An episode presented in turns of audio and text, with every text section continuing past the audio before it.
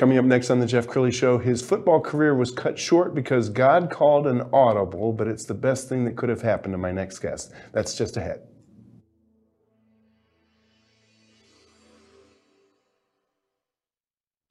Predicting that the worst is yet to come, which is unfortunate, said one person here.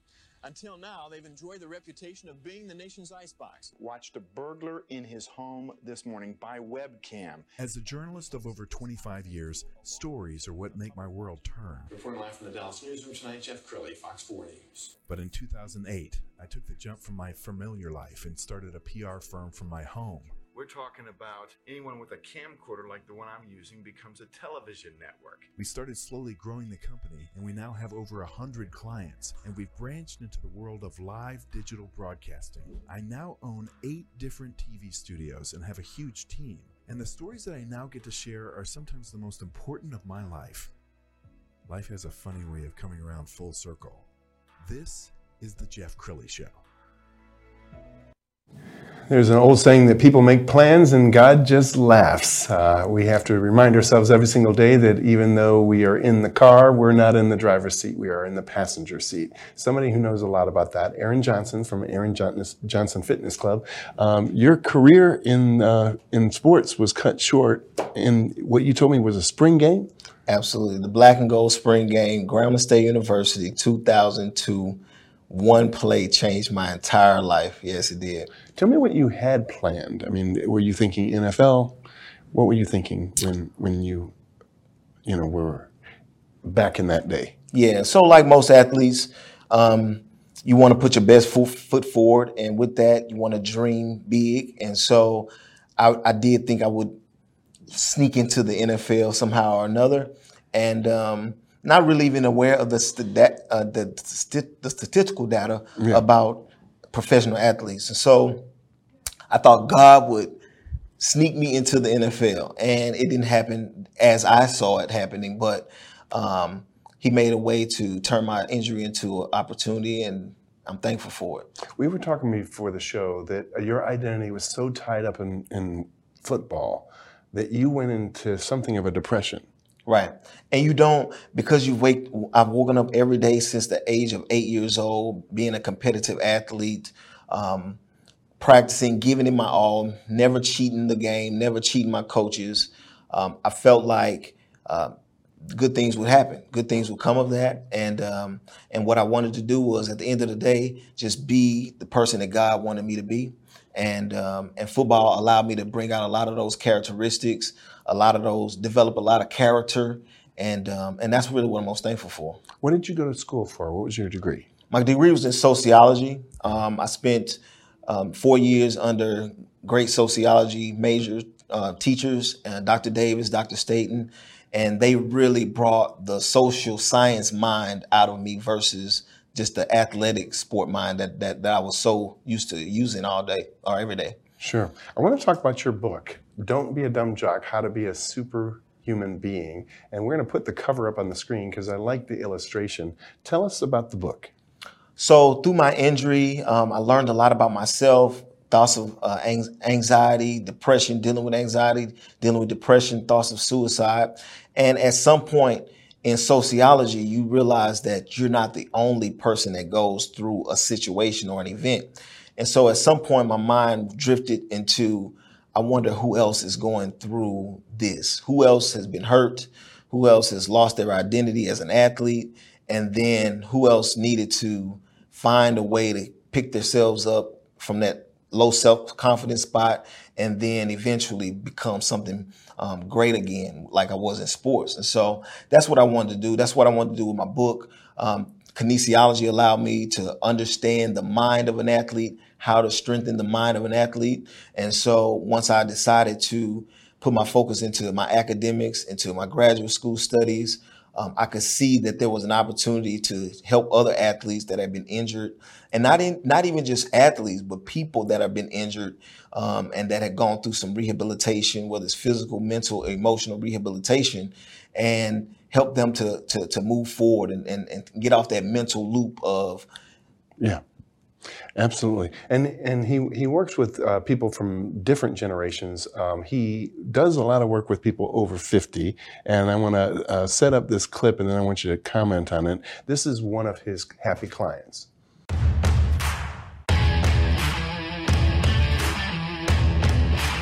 Aaron Johnson Fitness. Do it today, not tomorrow.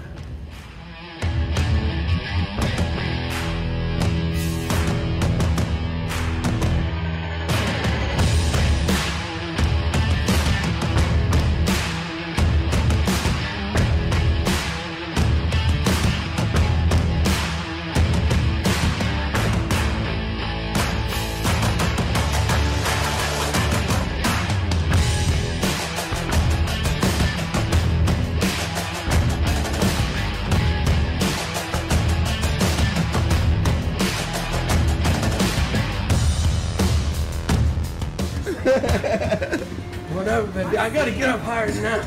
I see Rocky. You see Rocky? I see Rocky. Ooh, Exactly. ooh.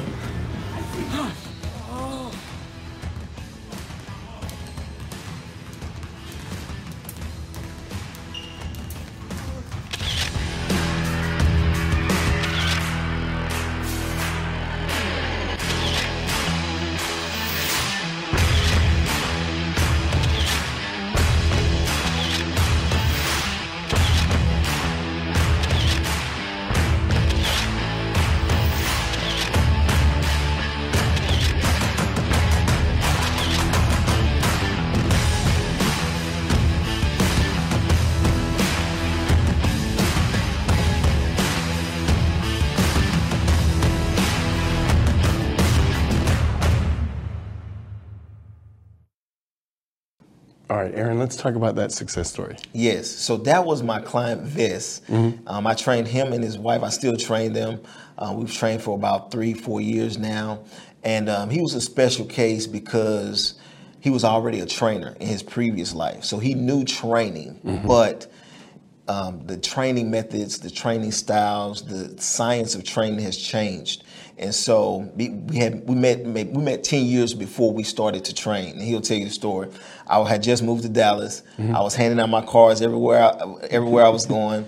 Um, and one of his friends ended up training with me, introduced me to him, and then ten years later he calls me out of the blue and goes, "I'm ready to start training." I didn't even remember the guy, right? Well, yeah. And so so we've been we've been friends and we've been training since and um, and just introducing him to the new techniques of sports training, of athletic training, of getting in shape and getting physically fit.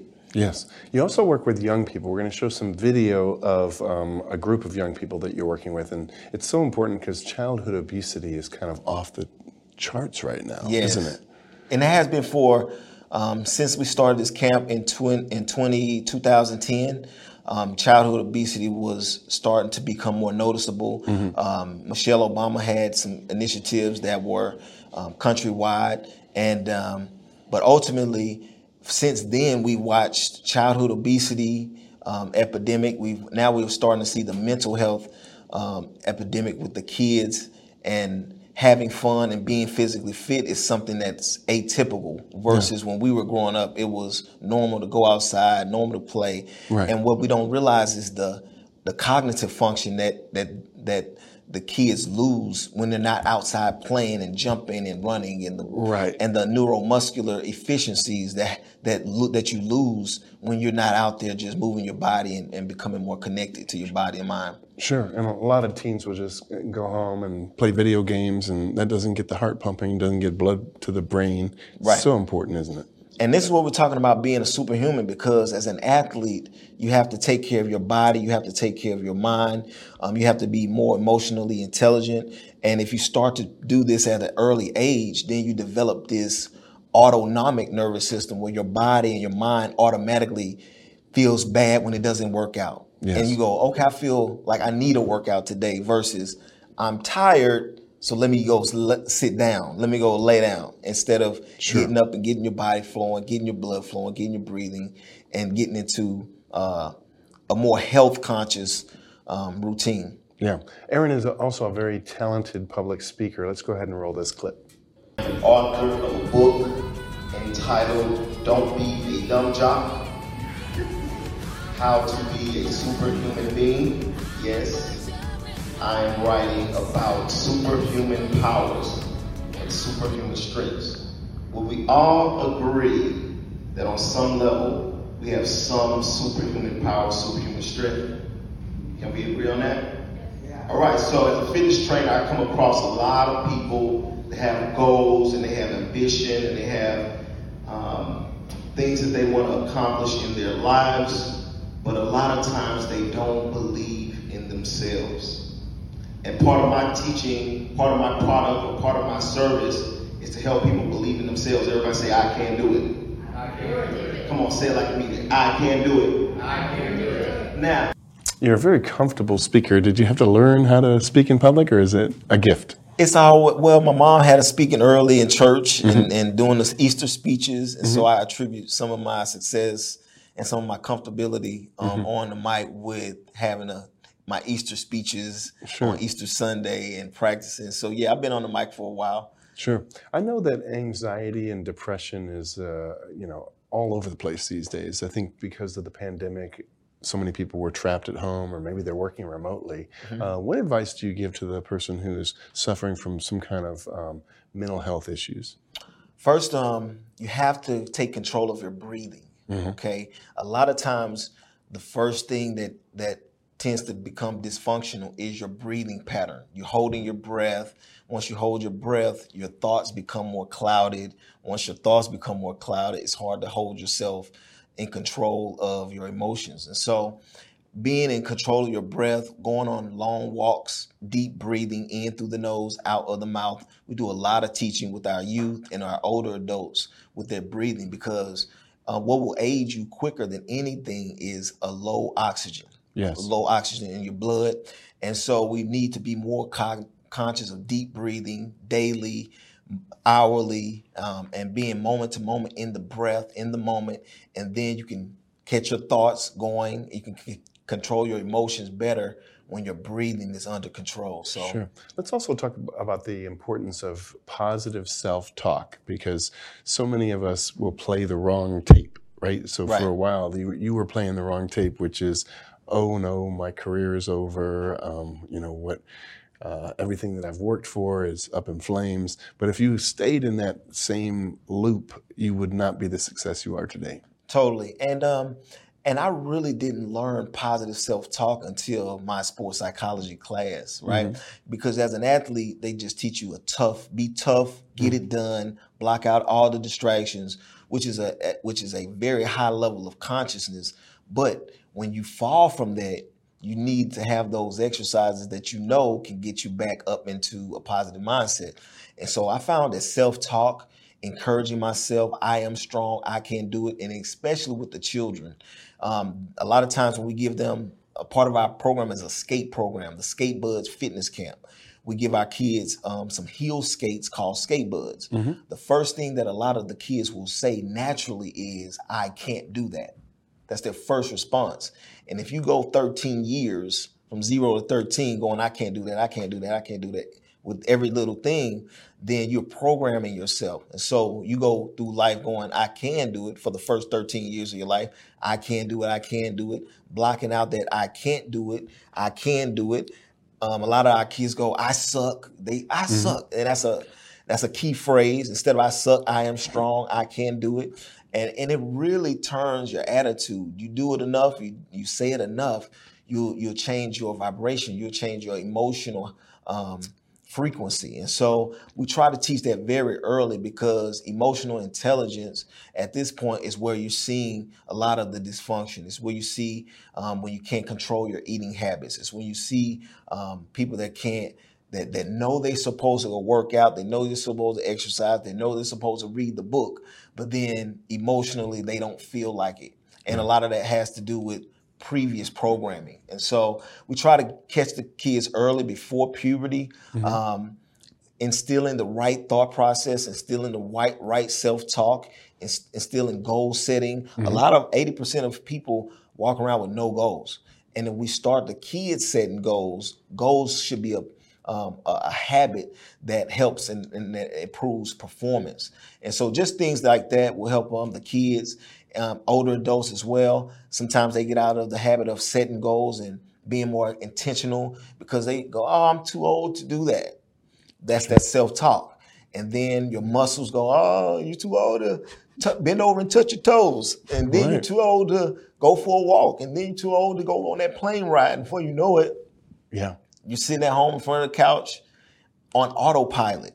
And Yeah. so that's what we're trying to do. We want to bring more awareness to people, self awareness, and then through their self awareness, they will be able to pull themselves out of a lot of different scenarios, especially those negative situations. Okay, in the two minutes we have left, I want you to give some words of encouragement to the person out there who uh, is, uh, you know, caught in their own pity party. Yes. Um, I mean, nobody's going to end up paying this light bill but you. You can't. You can't stay in a pity party for long um, and and uh, be successful in life. Why don't you talk to that person? Yes. So first of all, we have to take self accountability. Be responsible, whether it was your fault or you deem it was the other person's fault or whoever's fault it was. Take responsibility for what the results of it were, were. And then from there, you can start to come up with solutions. As long as you're pointing the finger out in an external way and not looking at yourself internally, um, then it's going to be hard to come up with a solution. It's going to be hard to come up with more goals. It's going to be hard to come up with a plan to move forward. And then you'll still end up being on the same self pity party that Yeah. that is non-productive. So if anything, let's take responsibility. Your weight, your health, your strength is internally up to you. God is going to help. Yes, God is there. He's going to be there for you, but you have to get up. You have to do the work. You have to put one foot in front of the other in order to make these things happen. Outstanding. We're going to end with his uh, Facebook page, uh, the great Aaron Johnson. Thanks for coming on the show. Thank you. Thank you so much for having me, and I appreciate the opportunity. That's it for now. We'll see you next time.